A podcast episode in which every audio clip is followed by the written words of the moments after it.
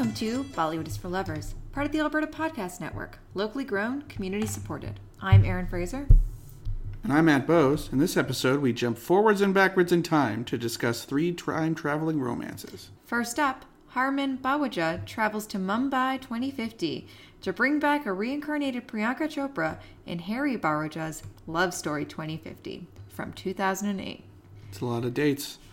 Then we are reintroduced to Aditya Roy Kapoor as he travels back in time to fix the marriage between his father, Akshay Kumar, and his mother, Aishwarya Rai Bachchan, in Vipul Amrutlal Shah's action replay from 2010. Finally, before his marriage to Katrina Kaif, Sidharth Malhotra deals with his commitment issues by learning from his future mistakes in Nitya Mehra's Baar Baar Dekho from 2016. Before we begin, we'd like to respectfully acknowledge that we record this podcast on Treaty 6 territory, traditional lands of First Nations and Metis people. Hi, Matt. Hey, Guess what? what? It is the long promised time traveling romance episode. Two out of three movies were absolute garbage. I Uh, these are some of the worst movies you've ever made me watch. I I didn't make you watch them. You chose this topic. I did. This I is did. your long awaited topic. I have been wanting to do this episode for years, and I could never find Love Story 2050.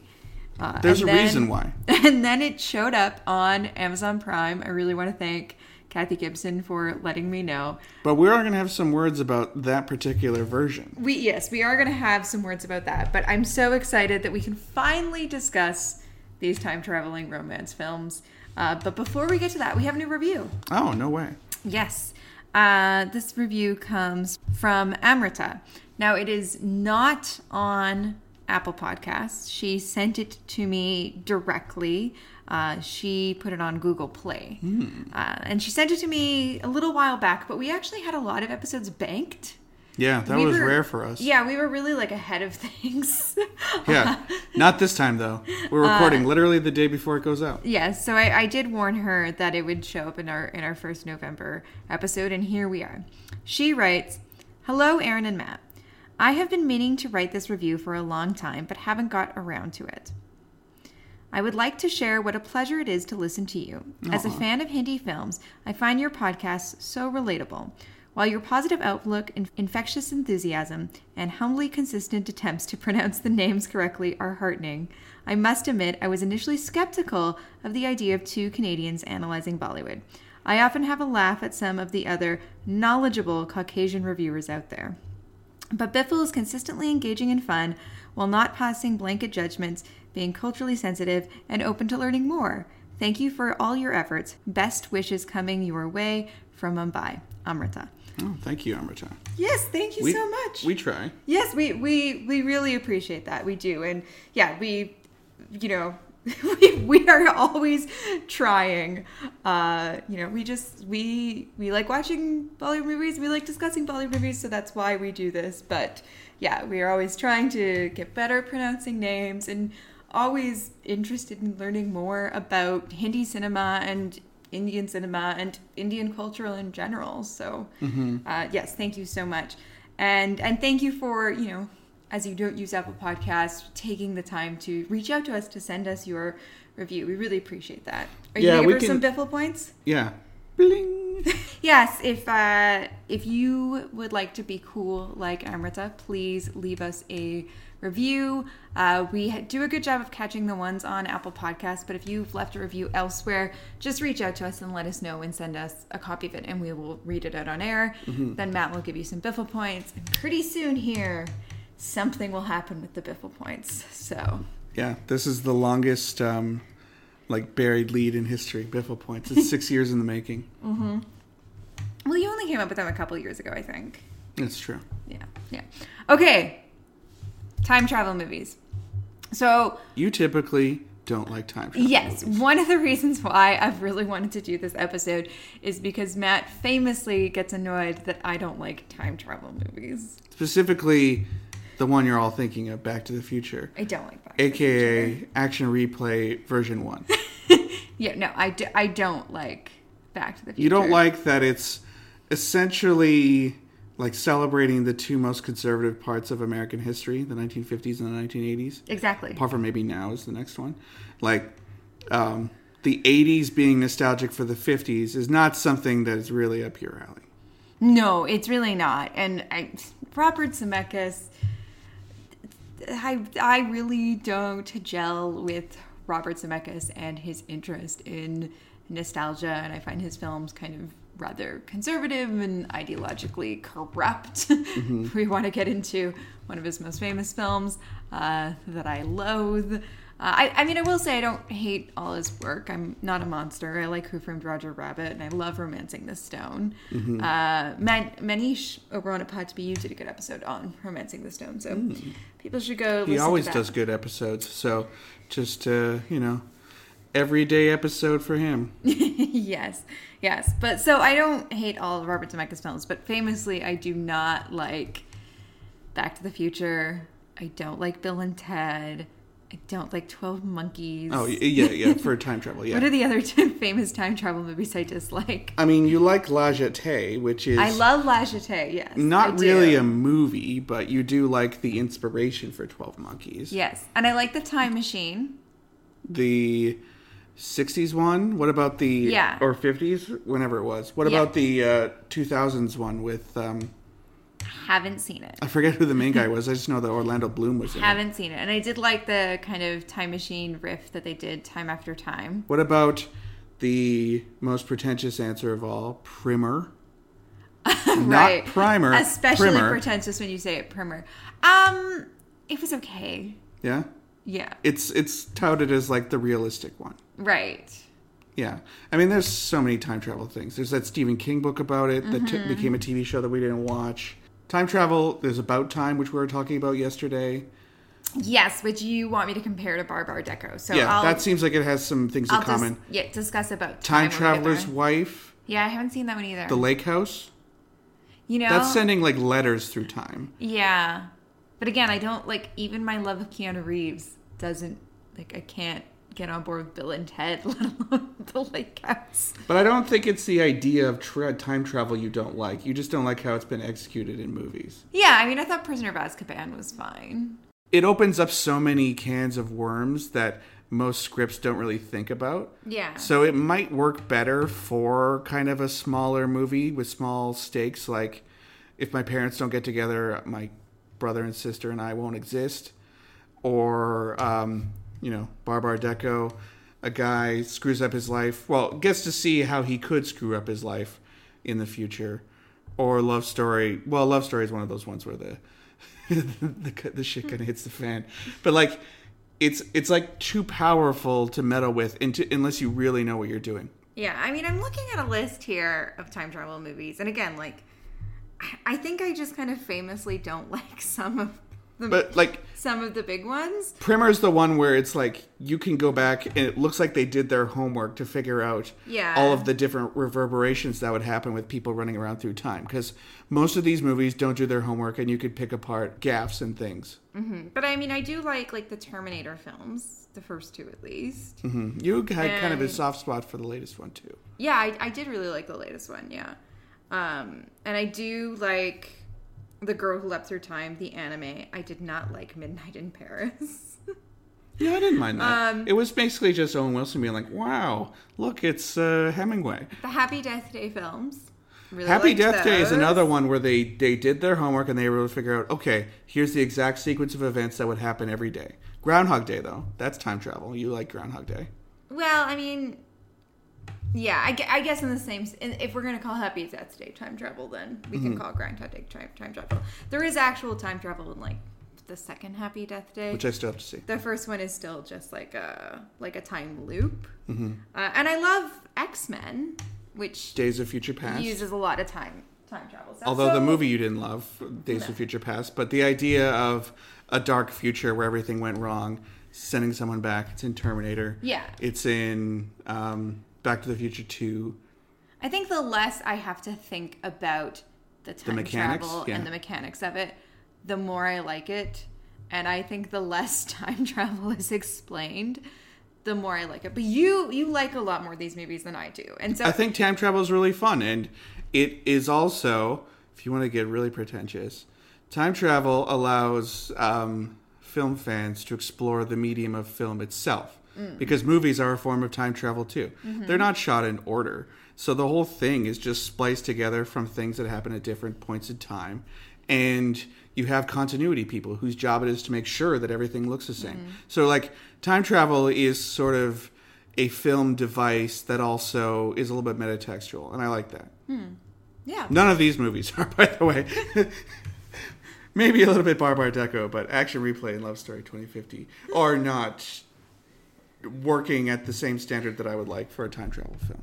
Yeah, that's fair.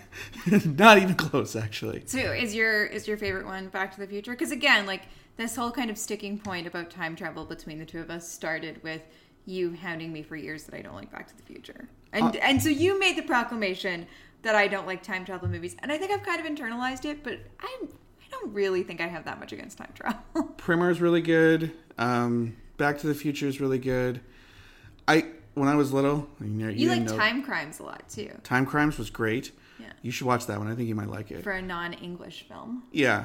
Um, so one of the sort of ideas I had when I was little was that like maybe someday a historical figure would show up in the present and I would have to like show them around. And because I was a little criminal, I thought, well, what if Al Capone came back and I had to hang out with him? Because I just watched The Untouchables at like eight years old and I thought that was cool. So like I've always So kind if of you were in Bill and Ted, you'd go back to Chicago in the 30s and bring back Al Capone. well, they're doing it because their history homework is about you know oh, various parts of time. is so stupid. but like yeah like I, I i thought gangsters were very cool like the chicago gangsters i thought that was great when i was little still do um, so like meeting a historical person like that and like showing them the future i always thought would be kind of cool. So anytime this happens a lot in the bill and ted movies but like genghis khan going to a sports store and having a good time with new stuff or the new time travel thing that we watched all of and didn't mention Thermae Romae.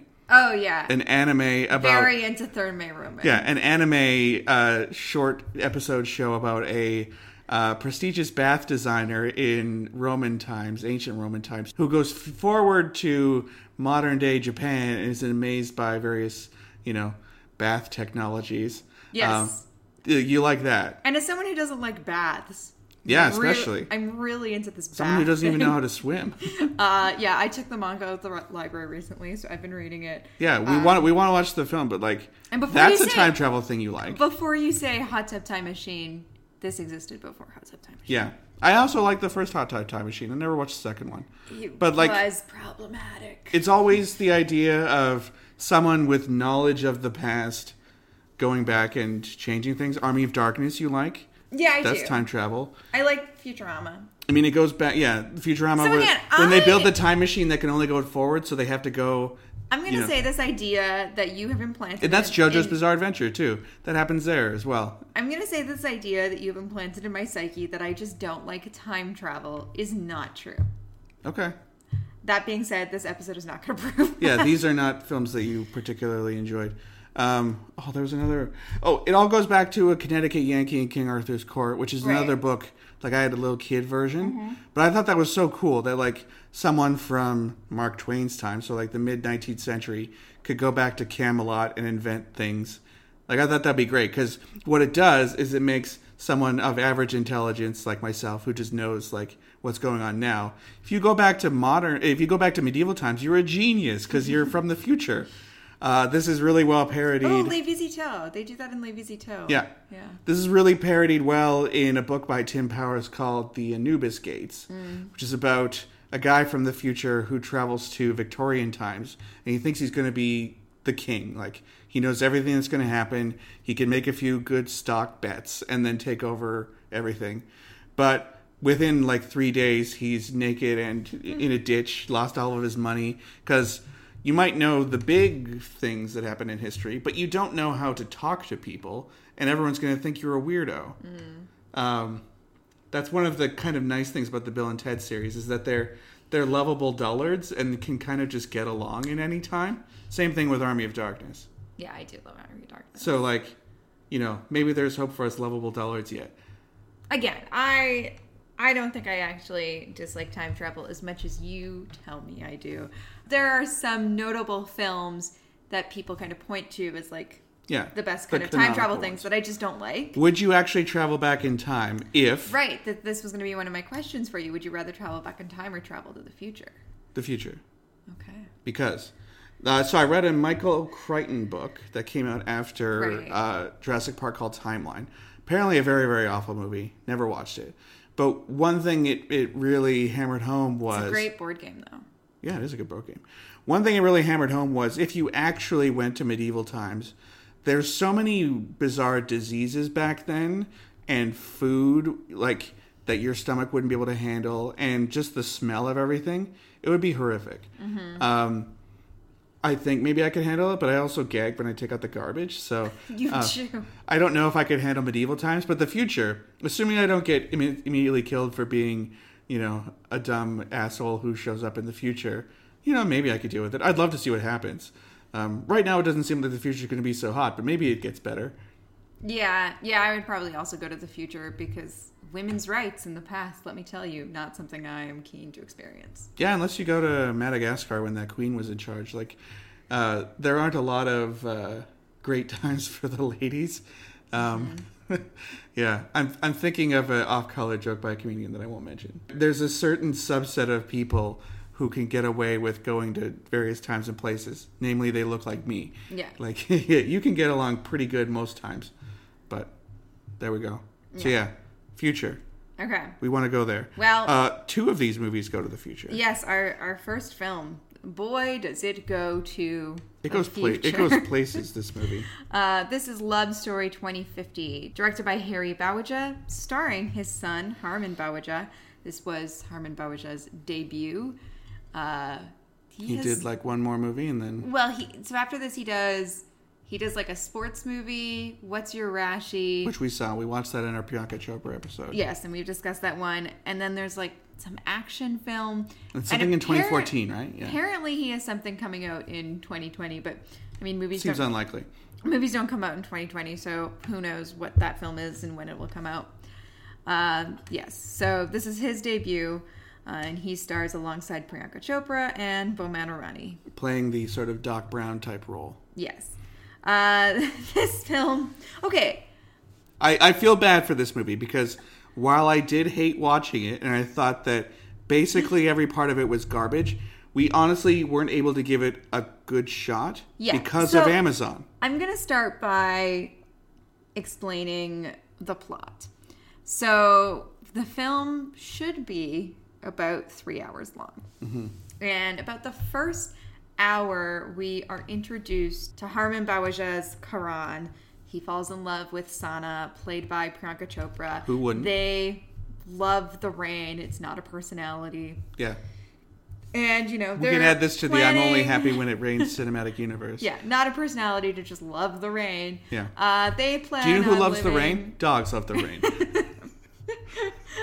They plan on living happily ever after, but Sana's life is cut tragically short, and she Wait, is- how? she gets hit by a fire truck. She gets hit by a fire truck, which is speeding along and making how much noise? no noise. Zero noise. Have you ever seen a fire truck that's just hauling ass completely silently like an electric car? No. Yeah. No. They should have thought that part through. Yeah. So we spend an hour like watching them fall in love, and They have no- We, we feel nothing. They have no character traits. no character. They Apart like the from rain. yeah, they like the rain, like the rain. and Harman Baweja's character is legit an asshole. Yeah. he is always He doesn't know what Romeo and Juliet is. He reads Archie and Playboy, and Sana is a bit more. She's she's naive, but clearly more literate. yeah, but like he's willingly stupid and does risky things all the time, and it's not even like the movie Kick, where Kick likes to get his kicks by doing things. It's more like, well, I mean, we we paid to use this uh, roller coaster in the movie. We got to do something stupid. Yeah. Anyways, so Sana is unfortunately her life is cut short, kind of right after they're making proclamations She's buying an ice cream. that they're going to spend the rest of their life together. Uh, Karan is understandably upset, but guess what? His eccentric uncle, played by Boman Irani, has invented a time machine. a time machine we were introduced to earlier Yes. when they were screwing around in it and she accidentally punches in mumbai 2050 is where she wants to go and the machine gets stuck having to go there. Yes. Also, this is a time and space machine. like like in action replay where it's basically like a go-kart. Like it, I guess it can fly? It can do something. Yeah. Something. Uh, yes. So we'd been introduced to the time machine earlier, but It looks like a big egg, couldn't just like the one in action replay. But Manorani couldn't quite get it to work uh, because it turns out that he needed Sana to complete one of his calculations on his chalkboard. And so when she and Karan are like fooling around, they accidentally wipe a bit of the chalkboard off and she tries to replace it and she replaces it with the missing infinity symbol. No, she he replaces it with like blah blah blah equals xe uh, sec uh, Yeah. sexy. That she- that that solves the equation. she puts in an infinity symbol. yeah, The yeah. infinity symbol is what does it. Boman Irani just never he forgot to you know account for infin- infinity. Yeah, we've also been told that people who die before their time get reincarnated. So because Completely out of nowhere too. It's just like cut short. apropos of nothing. Did you know that when you die you get reincarnated? Karan is convinced that Sana will be reincarnated in the future, so he wants to go to Mumbai 2050. So he and Boman Irani and Sana's uh, younger sister and brother, for some reason. They yeah, go. they stow away in the time machine. They like get in the Squirtle and Chim Chim. Yeah, they get in the time machine, fire it up, and then, wow, they're in Mumbai 2050. And then we immediately cut to Priyanka Chopra in a flying car with with bright red hair. With her friend slash manager. Yeah, with her friend slash manager telling her how obsessed she is with Karan and how she is only talking about Karan and Karan this and Karan yet that. And then the next scene is a dance scene where Karan like shows off his moves. His moves And- that originally belonged to uh, Hrithik Roshan. Oh, yeah, his his character, his face, everything about him is Yeah. Hrithik Roshan like volume yeah. two. Harman Baweja is a Hrithik Roshan wannabe the entire time we were watching this film, and especially when we got to the future, we were just like, oh, oh, they they really want to make him into the next Hrithik Roshan, and it's It's not happening. He's it's not happening. He's not doing it. Uh, right. So then we started to get really confused about the plot. Yeah, we thought maybe they would how- explain this. yeah, like when did Zaisha, that's Priyanka Chopra's name in the future, when did Zaisha meet Karan?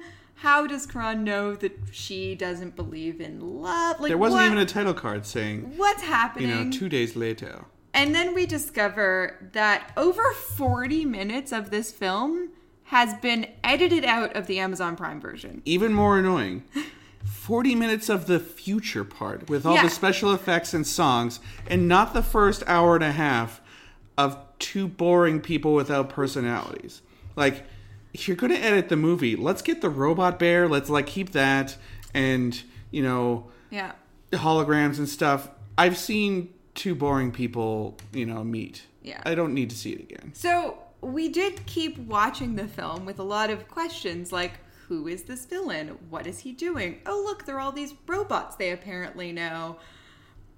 And Is oh, she's a pop star. Is okay. Boman Irani Like, dating a robot? Named Yeah. QT? Because I think he is. He And brings again, her back like with him. with without that 40 minutes, again, over 40 minutes, we were really lost in what was happening Incomprehensible movie. with the plot um, halfway through the film. Now we did pull up. There is um on YouTube. The full movie is uploaded there. We do not recommend watching it off of YouTube, and also it doesn't have English subtitles. And also, we just don't recommend watching this yeah, film. don't watch it anyway. Uh, but Better we, left forgotten. we were able to pull it up and kind of kind of see that there was a huge chunk that shows 40 minutes. yeah that shows Karan and Boman Irani and the kids kind of Getting an apartment. yeah like becoming acquainted with Mumbai in 2050 meeting robots then meeting Zaisha and like Going on her talk show. yeah yeah there's some sort of like TV show that they connect on so like again we don't really know what happened in Why was he famous time. enough to go on the TV show? Does everyone know that he's from the past? This is not mentioned. Well, and also like I guess she's getting like memories from her past life are starting to come back to her. But by the time we see that happen, or like without with the forty minutes cut out, when we see that happen, it's like overtaking her and making her pass out. So like again, incomprehensible. Mm-hmm. Watching this on Amazon Prime, the film is absolutely It is incomprehensible. honestly a tragedy that we had to watch this movie. no, like this movie should not be watched in the form that it's on Amazon Prime.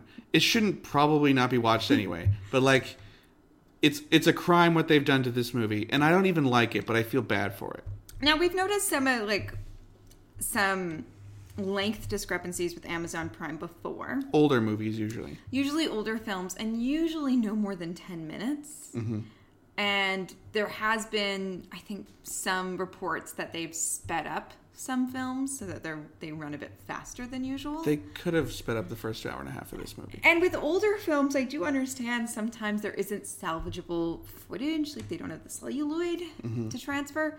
But there's no excuse why a movie from the mid 2000s, why It's 12 years old. yeah, why we wouldn't have the full movie. So Well, I, I mean, the excuse is that Priyanka Chopra hates this movie so much that uh, she think controls Nick every. Jonas has seen this movie.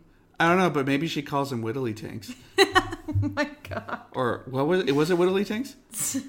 Winky Tink, Winky Win- Dinks. Winky Dinks, Winky Dinks. Yeah, Dinks. that's this dumb sort of glove that has right. Another personality feature. the this. It's a it's a pink glove that has like five pig heads for on each like one on each finger, and uh, I think Harman Baweja steals it or something. No, he it- says he paid for it. Yeah, he gives it to modern day Priyanka Chopra. She dies, and then future Priyanka Chopra, I think, has it, or they mention it. I think he brings it to the future and gives it to her. Why was and along with the journal. Anyways, um, so finishing up my notes on this film, it has over 1,200 special effects shots.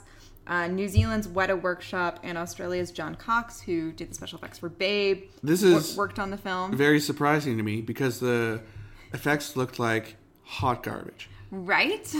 If Weta, Yeah. like, I maybe Weta's the one that got rid of this movie. yeah, so Weta famously did the Lord of the Rings films, The Host. Yeah, lots of good stuff. Uh, yeah, lots. this lots looks like trash, stuff. though. It looks like a PlayStation One game. Yeah, yeah. Well, and I was especially thinking about that like bear, like John Cox, who he did Babe. He knows how to make like things that shouldn't look like they're talking talk. Yeah, he trained that bear. That that bear looks terrible. Uh, the film was very poorly received critically and commercially. It was a huge flop. Nowhere didn't make anywhere near its budget back. Nice to hear that Um, everyone is agreeing with us on this one. But it did win the Filmfare Award for Best Special Effects. I mean, I guess those lightning swords look No, okay. they they did not. They look like trash. Yeah. I like this has a lot of special effects, and maybe there weren't any other big special effects movies that year. But like, no, I don't think so. how much further back is this from like Ra.One and Robot? Not that far back. Like it's it's in the same ballpark as those, and those look way better. Oh, they look yeah, yeah, they Yeah. look way better. Uh, so where to start with this film? It was terrible. it sucks. Don't watch it. Uh, and the version we saw was incomprehensible. I guess the thing that I found most entertaining was that so this film, the furthest they go in the future is 30 years, and it just looks No, so. for them it's like forty six. Okay, but for us it's 30 For us, years. it's thirty years. Yeah. And it just looks so much more wildly futuristic than I Yeah. think it really should. Like in 30 years, Flying cars, Do you think we're gonna have flying cars? And like, oh my god, the AI robots. the costumes. Everyone's the dressed like Mad. Max. I have I have some good news for chain belt lovers like myself and Sharman Joshi. It's coming back. Uh, not only will we be able to wear chains on our belts, we'll be able to wear chains everywhere. Chain epaulets, chain everything. Oh god, the fashion. And okay, this really bugged me. At a party, everyone's drinking out of like test tubes, and they have a str- why? Yeah, it's stupid. Like, oh, the architecture. It's just like again, like it looks like the stuff out of like AI.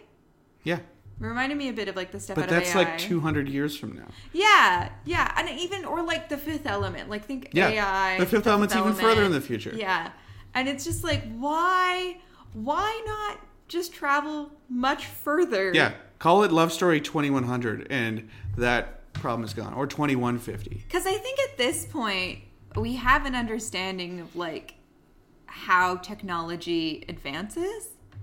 And we know in 2008 that we're not going to have like not, Flying cars. Yeah, like flying cars everywhere. Like Yeah. like may I don't know, maybe in 30 years we'll have the existence of a hover car. I don't know. But only rich people would have it. yeah, but only like yeah, only Elon Musk will have a hover car. Like Yeah. he will be the only one. Yeah. Uh, and so I just I I every single time that you know like a new piece of technology or a new outfit or, or something ridiculous was happening in the future, I would turn to you and I'd say 30 years from now. Yeah. We got a lot of catching up to do. Yeah, I will say one of the films that we're going to discuss does a much better job, I think, of kind of envisioning what a, a realistic future could look like. Well, it's also more subtle about it. It's far more subtle about it. Like, and I know that the draw of this film is like, oh, that it's going to be this like futuristic time travel romance action movie. Like, I get that that's the draw of the film, but you need to just set it. Yeah. Further. It looks like Space Mutiny. Space Mutiny is probably my favorite Mystery Science Theater 3000 episode. Uh, it was famously a South African production starring J.D. Salinger's nephew. And beef, hard body. Yeah, blast hard cheese. Uh, it used special effects just straight up stolen from Battlestar Galactica, and all of the engine. The engine. 80s bad, sorry, like Yeah, yeah, the original one. All of the uh, engine rooms and things are just like a refinery, like where my dad works. so, like, I, I could say I've been on that spaceship. I know what that sort of thing looks like. I've never been to South Africa, but similar sort of situation. It's that sort of like high concept, but low execution. Yeah. And yeah, this movie is hot garbage. Harman, Bow- Harman Baweja, not a presence. He occasionally rises, rises above annoying, but that's it. You don't buy him as a romantic lead. He's just he He's really an okay dancer, I guess. Yeah, I mean he's he's not Hrithik Roshan, but he is kind of emulating Hrithik Roshan, which is Yeah. impressive. He's using all his moves. But like, He can magically change his outfit, which I thought was cool, except the fashion is terrible. yeah. Even me, a lover of chain belts, not. Like, this really did absolutely nothing for me. It was also hard to continue engaging with the film once it once it was very clear to us that a huge chunk has been taken out and that we were never going to fully Yeah. understand it. Like this this cut is not a legit cut. Yeah. But I'm going to ruin the end of Love Story 2050. The good guys win. They save the day. Oh, They- yeah. They beat Dr. Hoshi, who I guess is like a Robotnik type guy. I'm not sure what his whole deal was, but whatever. Yeah, but we like, do not because he just shows up as a villain, and we're like, oh, was this villain established? I guess he no wants the time machine. You didn't like when I said that she would turn into a pre baby. right? But but this is part of where it's just like they haven't thought through the time travel. Yeah. Which is, I just- in this I version, y- you get to go somewhere for 30 days, and if you're stuck there after 30 days, you will instantly age up to what you would be at that point. Yeah. Which is not the worst thing I've ever heard, but also Except they want to bring her to the past. they want to bring her to the past and she'll become a pre-baby. but like, A, she is a successful recording artist in the future and is rich and seems to be doing a great job. Right. She has a life in the future. She's a successful recording artist, has a TV show, I think. Just a famous person. Everything seems to be going well. Then Harman Baweja just shows up and kidnaps her and takes her back to um, like 40 years before. And like, okay, that sucks. Like, you don't want to do that. Living now is awful compared to the future. I'm going to say, right? Specifically, 2020 sucks compared to 2050, as depicted I in this. I hope so. But like, then you run into the problem from um, Back to the Future 2, where now they have knowledge of the future. Are they going to use it to invest in things? They're already rich. This is a movie where everyone's rich, so it doesn't really matter material goods. Right. But like, she should probably go to the w- WHO and fill them in on a few things, and maybe check with the UN and say, okay, Yeah. there's going to be a war this year, this year. Like things that she learned in grade five are going to be very useful for us, uh, us dopes here in 2020. So like, then also, Boman Irani takes his robot girlfriend home with him. QT. QT. But like, does he plug her into the wall? Like, what do these robots run on? Because she's not going to be able to get a firmware update or anything. Elon Musk or some evil scientist like that is going to kidnap this AI girlfriend and then experiment on her to make new technology. Like, it's even more dangerous. the ending is stupid and no one thought about anything that happened. And in fact, they just have a clip show during the credits of a bunch of things that we didn't actually get to see happen, but they recorded it to show uh, his mother. No, her mother. Yeah. Yeah. Uh, anything to say about the songs before we go to interval and play a song? Completely forgettable. Yeah. Uh, the one you wanted to watch wasn't even the in the cut Yeah. we wanted. Okay. we. So the song that we're gonna play during interval. if you uh, like it, I don't watch the Amazon version. I want to thank you, Manish, for sending me this song. Uh, Oh, I have it him to blame for this. Okay, Manisha, I don't thank you for sending her this song because I had to watch this stupid movie because of it. Uh, no, you were already watching the movie Damn when Manish sent this to me. Uh, yeah, we did not see this scene in the film we watched, but we're playing the song anyways. This is Lover Boy from Love Story 2050. Hey,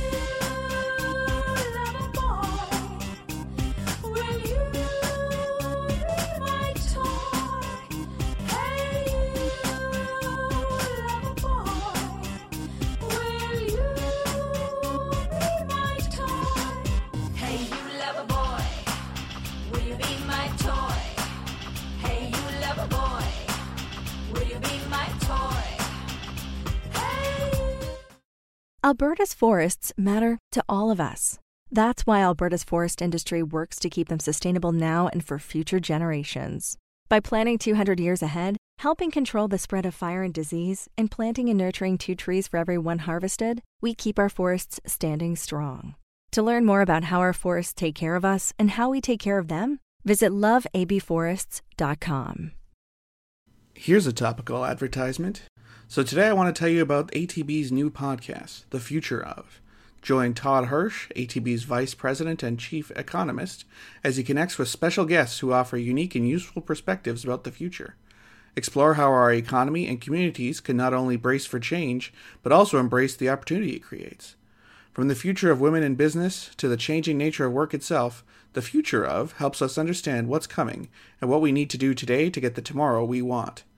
Featuring two episodes each month, plus bonus episodes, The Future of includes interviews with top community and business leaders from Alberta and around the world. Subscribe to The Future of in the Apple Store, Google Play, Spotify, and everywhere podcasts are found. And connect to ask your questions about the future by emailing thefutureof at atb.com. Okay, so that was Loverboy from the absolutely execrable uh, film Love Story 2050. Uh, mildly better movie is another one we watched called Action Replay Two wise. with two Y's, probably for numerology or something, Yeah. or maybe some other movie was already called Action Replay. No, I think it's for numerology. Okay. Uh, this was directed by Vipul Amrutlal Shah. Uh, and hilariously, they say that this is the adaptation of a Gujarati play, also called Action Replay. But it's obviously the film Back to the Future, directed by Robert Zemeckis. Yes. Now, we, you, tried to watch this film really early on when we became interested I in think this is the first time I'd ever seen Akshay Kumar in a film. Yeah, and I immediately knew I wasn't interested because it's Back to the Future, Yeah, which I do not like. And you were like, no, come on, it's going to be fun. And I think you turned it off 20 minutes in. When it gets to the joke where the gun, like, When Om Puri's gun symbolizing, symbolizing his boner just falls over, it sucked. It's like a Yeah, Looney Tunes joke. turned it off. Uh, which is another reason why I really wanted to do time traveling romance was to make you finally watch the rest of the movie that you turned off. You're cruel. Uh, so this movie stars Akshay Kumar, Aishwarya Rai Bachchan. Uh, one of my two stars out of five that I gave this movie was entirely for her. Yeah, she's great. She's the only good part of the whole thing. Akshay Kumar's okay. Uh, Aditya Roy Kapoor definitely not okay. He's reintroduced. Yeah. So this is his second film after London Dreams. Okay, so it's not And just- Guzarish. Guzarish is after. Yeah, no, Guzarish comes after. I just love how it said reintroduced. We do not need to be reintroduced to Didi Roy Kapoor. Some might argue that we didn't even need to be introduced to Aditya Roy Kapoor. I would argue that. Uh, Neha Dhupia in a completely confusing role. Uh, I'll get to that in a second. She's Rai Bachchan's best friend. I know, but like, she's just kind of there and also kind of horny for Aditya Roy Kapoor, but nothing comes of this. She's just present in scenes. Okay. Om Puri, Kiran Kher, uh, Ranvijay Singh, and Randhir Kapoor.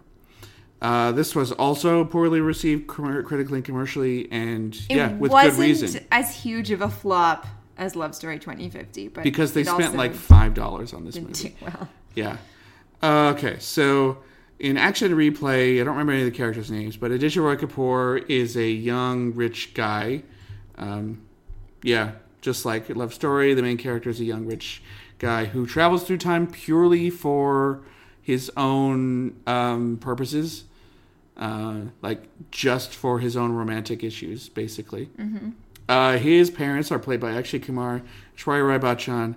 Akshay Kumar He's a chef. He's a chef. He, well, I think he owns a restaurant. I don't know if he's a chef. His it's kind of his nickname is Kitchen. Yeah. Because his name is Kishen, his Yeah. real name, and he owns a fancy hotel and uh, restaurant.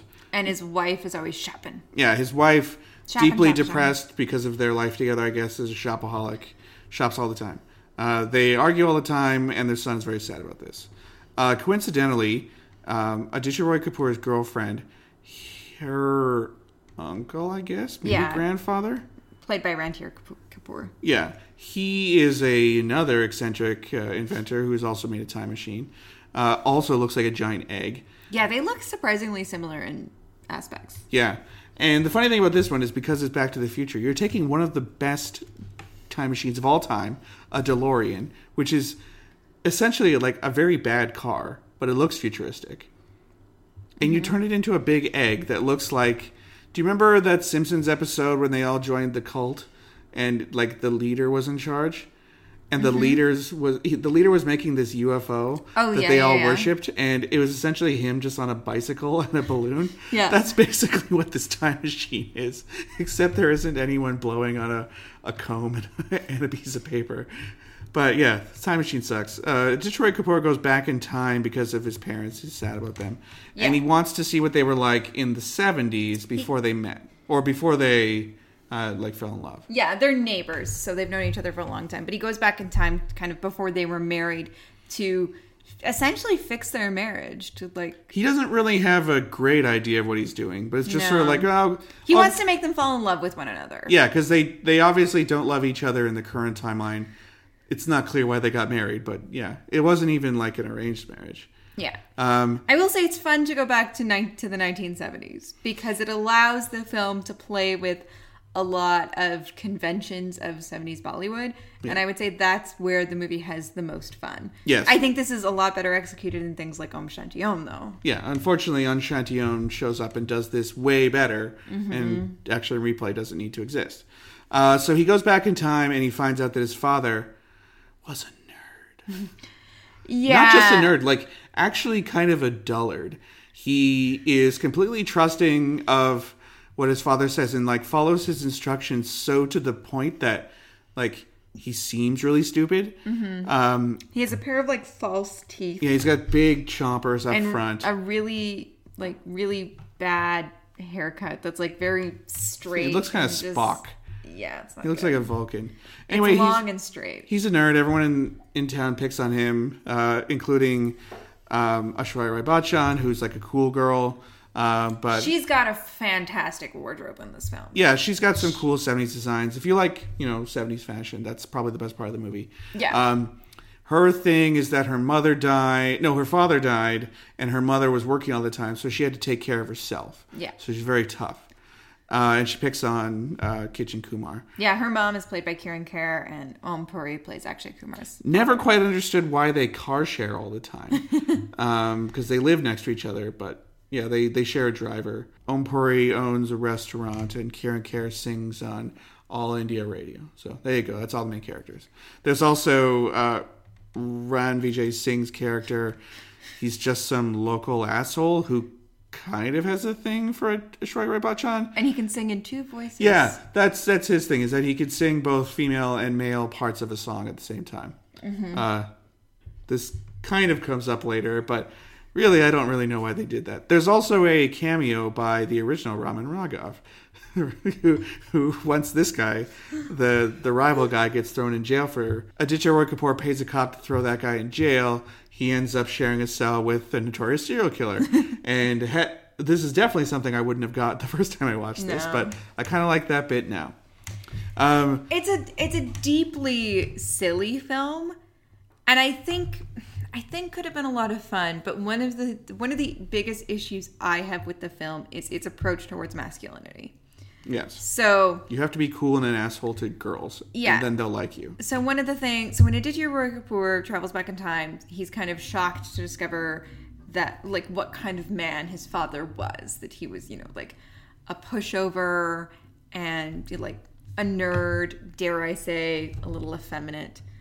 And he kind of he has to give him a makeover, both externally and internally, in order for him to woo Aishwarya Rai Bachchan in order for him to like prove that he's like a macho man. And then essentially he like is just a jerk to her who pretends he doesn't like her to kind of string her on. Well, along. and pretends he's not afraid of her too. That's that's kind of a funny part of the movie. Yeah, and so I think one of the issues that I take with the film is just that this idea that like men need to be a certain way and a certain way that is more traditionally masculine is deeply problematic. Mm-hmm. That Aishwarya like that, that You have to be mean. yeah, that you have to be mean and you have to like work out because teaches him how to work out and like I All mean, he does is chin ups. I think it's fair that he gets his teeth fixed. He doesn't get his teeth fixed. He just punches his dad in the face till his teeth fall out. Yeah, yeah. I mean those teeth I was wondering how they were going to do that in the 70s, but they found a pretty good way. those teeth are, are a lot but but yeah but this idea that he needs to change his personality in order to get a girl But this is, but this is change ma- you must not like this in Back to the Future then too. i don't like back to the future But that like this is one of the sort of through lines it has with Back to the Future. yeah Is that your father's a nerd, he has to become cool. In that one it's by punching Biff in the face, but also it's engineering a situation where your mother gets in a car with Biff, which is not great. Um, remarked upon many times afterwards. yeah and again i just i think like i think i think this film argues in favor of toxic masculinity Yeah, and it i think i think that's a big problem with you have to bully your bullies, and otherwise they'll bully you your whole life. Yeah, and also like you're not gonna get a girl unless like you fix these things about you, and and you you can't. He essentially is like trying to remove his sensitive side. I mean, this film was ten years ago, and I think we've come a long way in our discussions around masculinity since then. Uh, but I just I I think this thinking is outdated, and I think it's toxic. So Well, that's like even Akshay Kumar knows film. this though. He goes on to make Toilet, which has a kind of creepy romance at the beginning, but it's all about trying to make your wife feel happy. And uh, Padman, especially, he's like really Yeah. trying to help Well- women in that one. So like he knows. And I think like movies like Badrinath And Twinkle Khanna's not going to deal with his bullshit, right? Yeah, and I think movies like Badrinath Ki Dulhania actually Mm-hmm. address this, and everyone seemed to miss that point about Badrinath Ki Dulhania. Yeah. um, which I, I actually quite like because I, I do think it tried to address these issues of toxic masculinity. So yeah, I just that was a big issue in the film for me. It was something that like really kind of um, shut me off from the film. I mean, it's baked into the premise, but in Back to the Future, his nerdiness is what makes him rich in the future because he goes on to become a high-selling science fiction Yeah. author. So, like, his son inspires him with a time machine and calling himself Darth Vader and stuff. But he doesn't go on to start a restaurant or something. He, you know, accepts that you could make your nerdy is in true '80s sense. You can make your uh, your special quirks into a marketable skill and make a lot of money. Yeah, no, here he's just trying to he's trying to mold him into his idea of like a man's man. And the character Kishan Kumar, before he gets there, is so pitiable and a huge nerd and annoying that's just like, well, yeah, you've set up a situation where he has to do that because this guy's insufferable.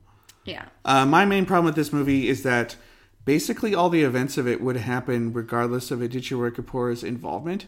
And in most scenes, he's just standing around. Like, he doesn't really, for the main character of a movie, he doesn't really do much. He just kind of befriends his mother and his father and then tries to engineer situations to get them together. But, like, in Back to the Future, you know, there's a ticking clock. Same thing with 2050. I mean, mm-hmm. they had that part at least to make some sort of tension in the movie. And this, is just sort of like, oh, yeah, I guess, you know, if you're a cool guy now, you could be a cool guy in the 70s. It's not like you wouldn't understand every cultural reference or you know, your language would sound weird. Like, it's just, you're cool now, you're cool forever. Uh, but, like, his character is just boring. He's just like a guy. Yeah. He wants his parents to love each other, but is that's nice. it. It's it's a nice goal, but it's not something you can hang a two and a half hour movie on. Yeah. Best part of the film. I think you and I both agree. Aishwarya Rai Bachchan. Uh, she's having a lot of fun playing a bitch. Yeah, She looks great. She's really funny. she beats up Akshay Kumar. Yeah, she's she pops. She really pops on screen. Yeah, it's too bad that the whole movie's garbage, but like, Yeah. it's fun to see her do stuff. Uh, what'd you think of the songs? I thought the song at the fair was probably the most fun, which I admit is a song It's about, how how having a bad attitude or being cool will get you girls. Yeah, um, which I know is one of my issues with the film, but I actually think that song is really well done, and I think that song has like more self awareness than a lot of the other, than a lot of those other parts in the film do. Yeah, I guess that's the Um, only one. There's the one at the end where It's about having attitude. the villain with his two voice thing, and then Yeah. Akshay Kumar's like, you know what? I'll sing with four different voices, and then just like his son and two friends are singing in the background with Yeah. a microphone. Like, it's not rocket science. You could have figured that one out, evil guy. But I think the one at the fair about having attitude, like I don't know, that one's kind of fun.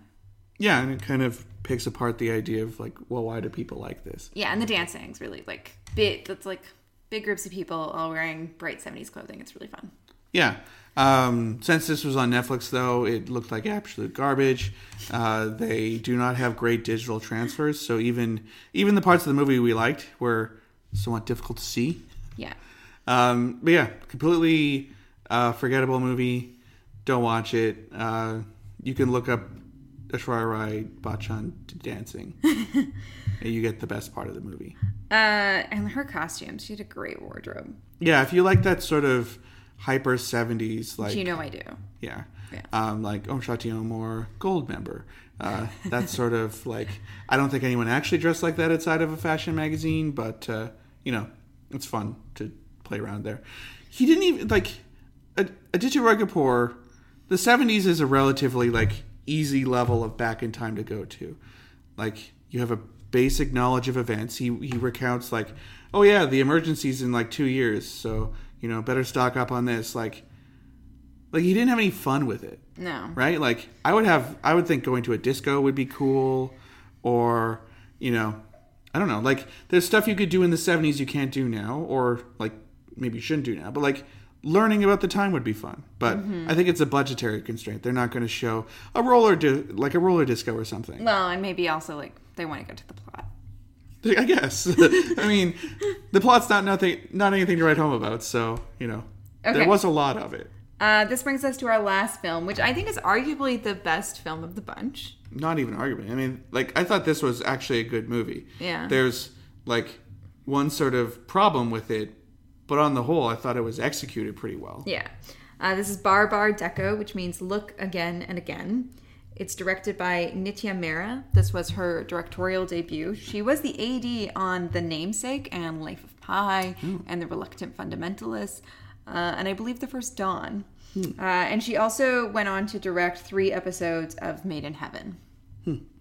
Uh, the story is by Sri Rao, Who was on the show? Yes, friend of the show, Sri Rao. He was on the show. We interviewed him about his book, Bollywood Kitchen. Uh, That was like three years ago. Yeah, that that that was a while ago.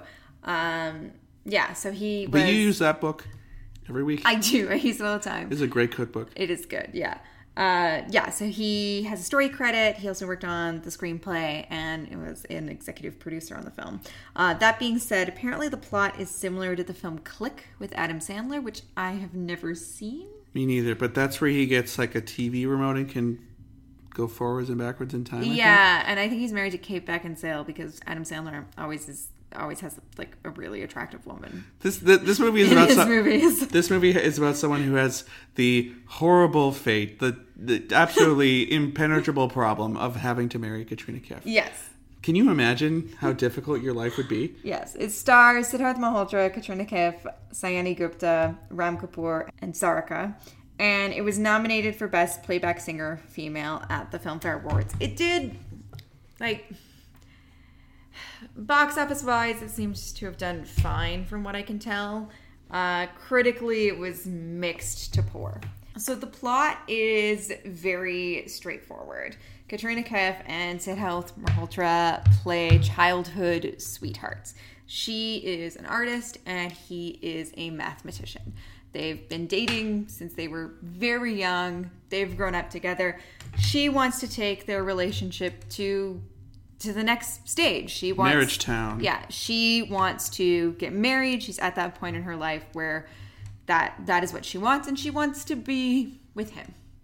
Uh, so she says, like, look, it's time to get married. And it, it does kind of seem like their entire relationship and really their whole lives, she's been calling the shots. He hasn't really voiced what he wants out of life. She says there's drivers and passengers, and I'm a driver.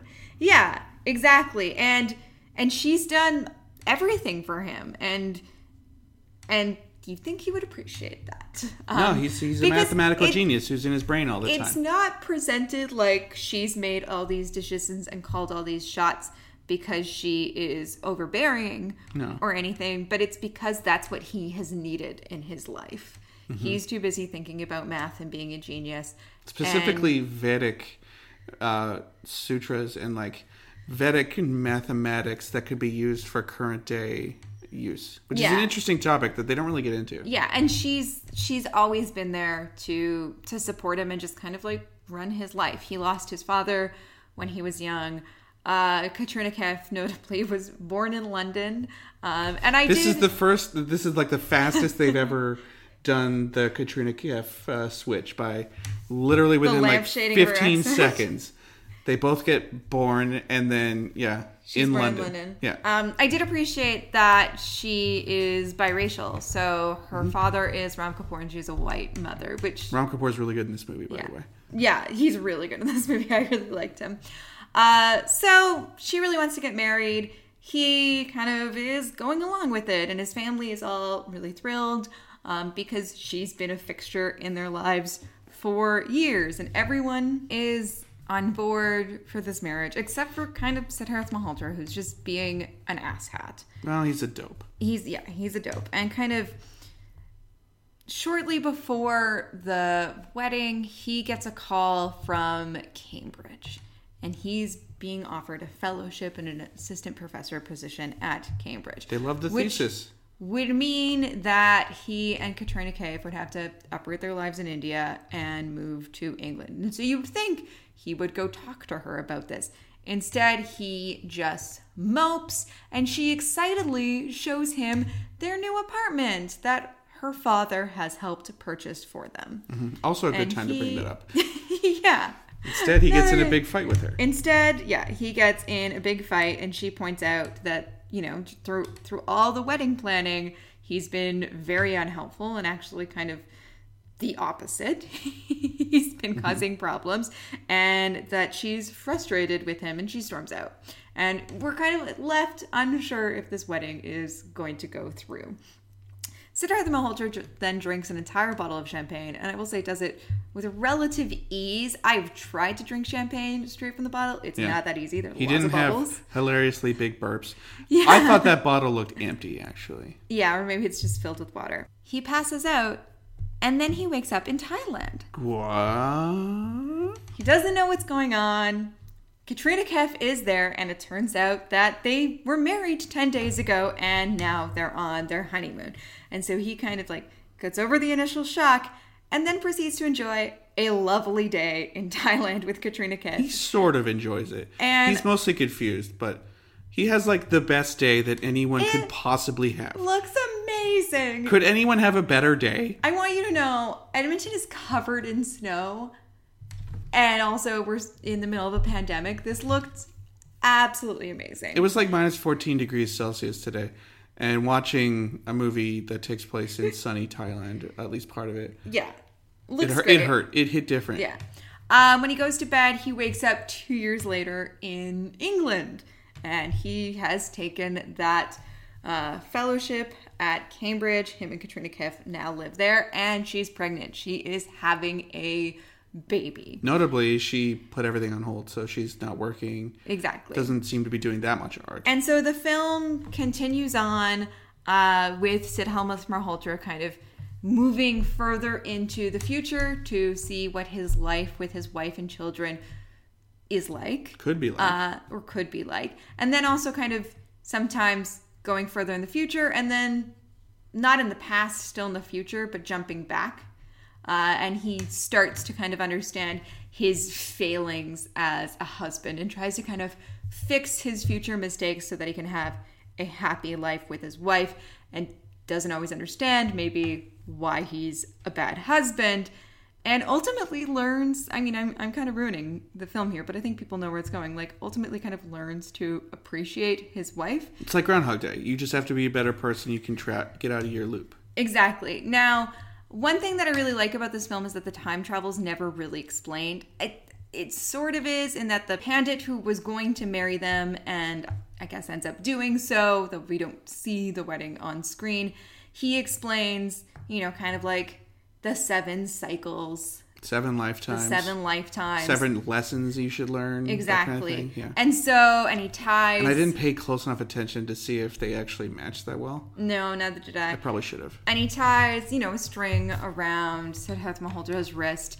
And so potentially it's the pandit's doing and his attempts at, you know, kind of Well, Mah- Malhotra totally does think so because Oh, yeah, Mal- the Sidharth the pandit comes back and he talks to him and argues with him.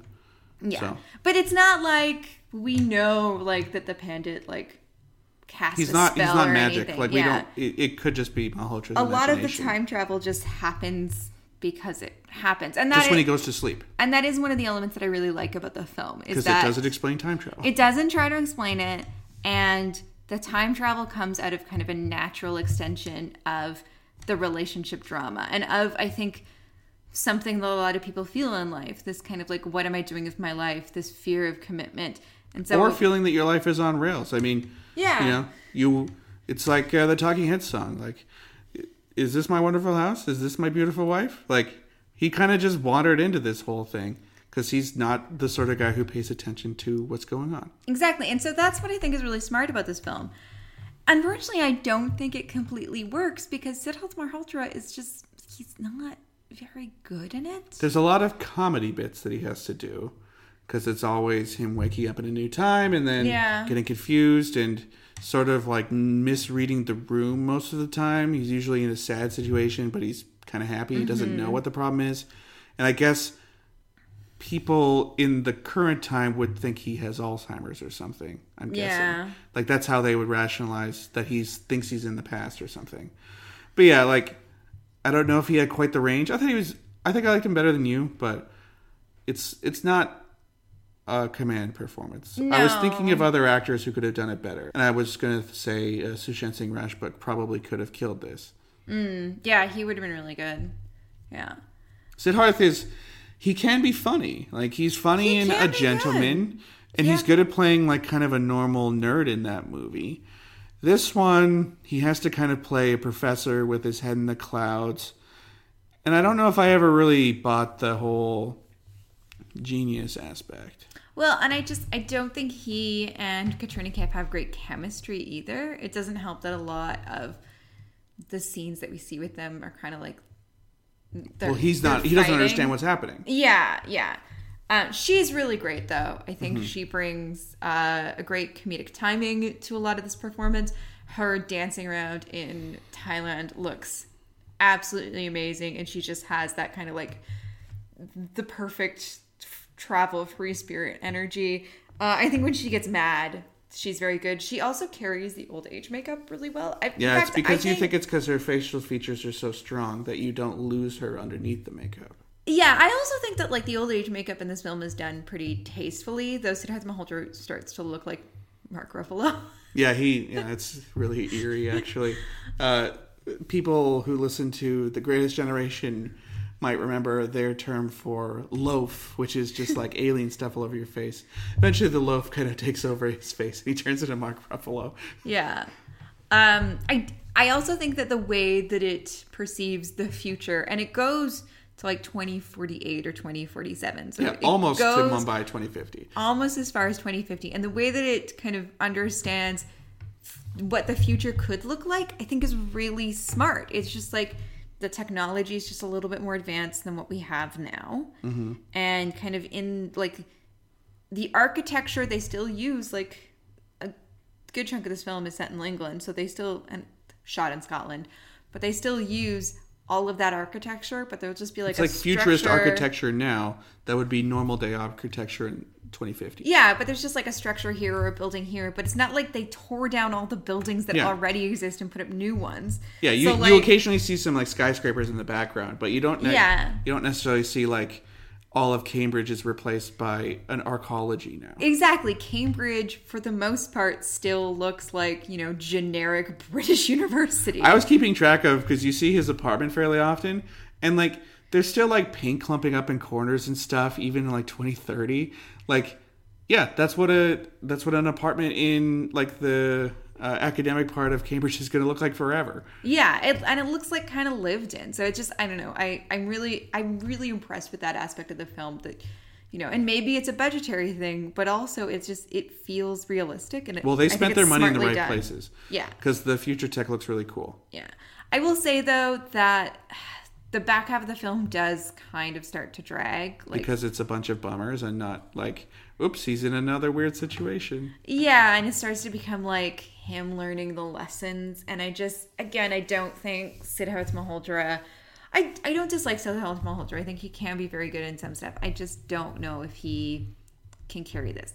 He has It's- himbo energy, and it's not being used effectively in this. No, it's Right? Am I right? It's shot Big himbo energy. Yes, I agree. Yeah. it's shot really well. This film looks beautiful. Yeah, it does. It also has an excellent soundtrack.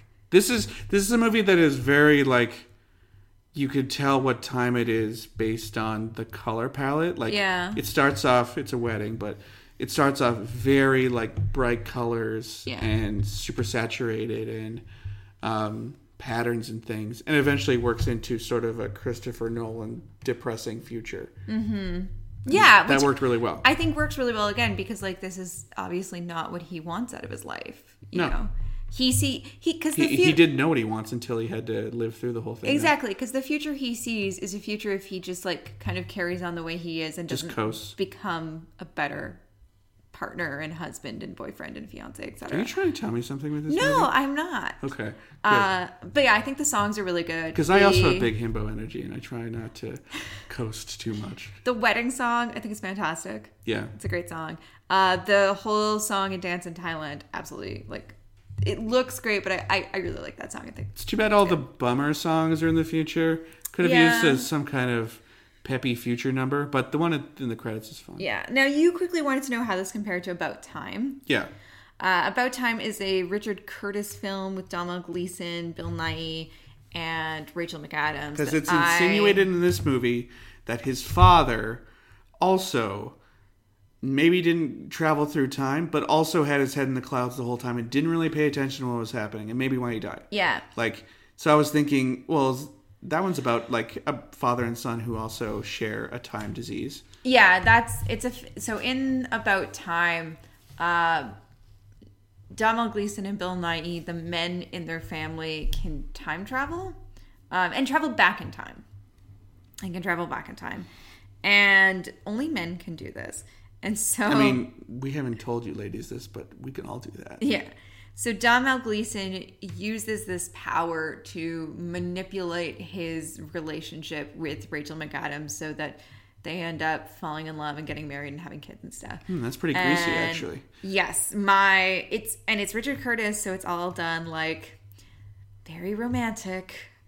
Uh, and I think the whole thing is really manipulative and really sexist, and I have big problems with it. So it's him manipulating events to make himself appear like a better partner for Rachel McAdams. He goes back in time and relives the moment they first had sex over and over again, so that her memory of the first time they have sex is not the first time they had sex, Oh, so he goes back and like gets better. and gets better. Like, how I mean, is that not gross? it, it is weird to relive that moment over and over again, but in the service of just getting better at sex.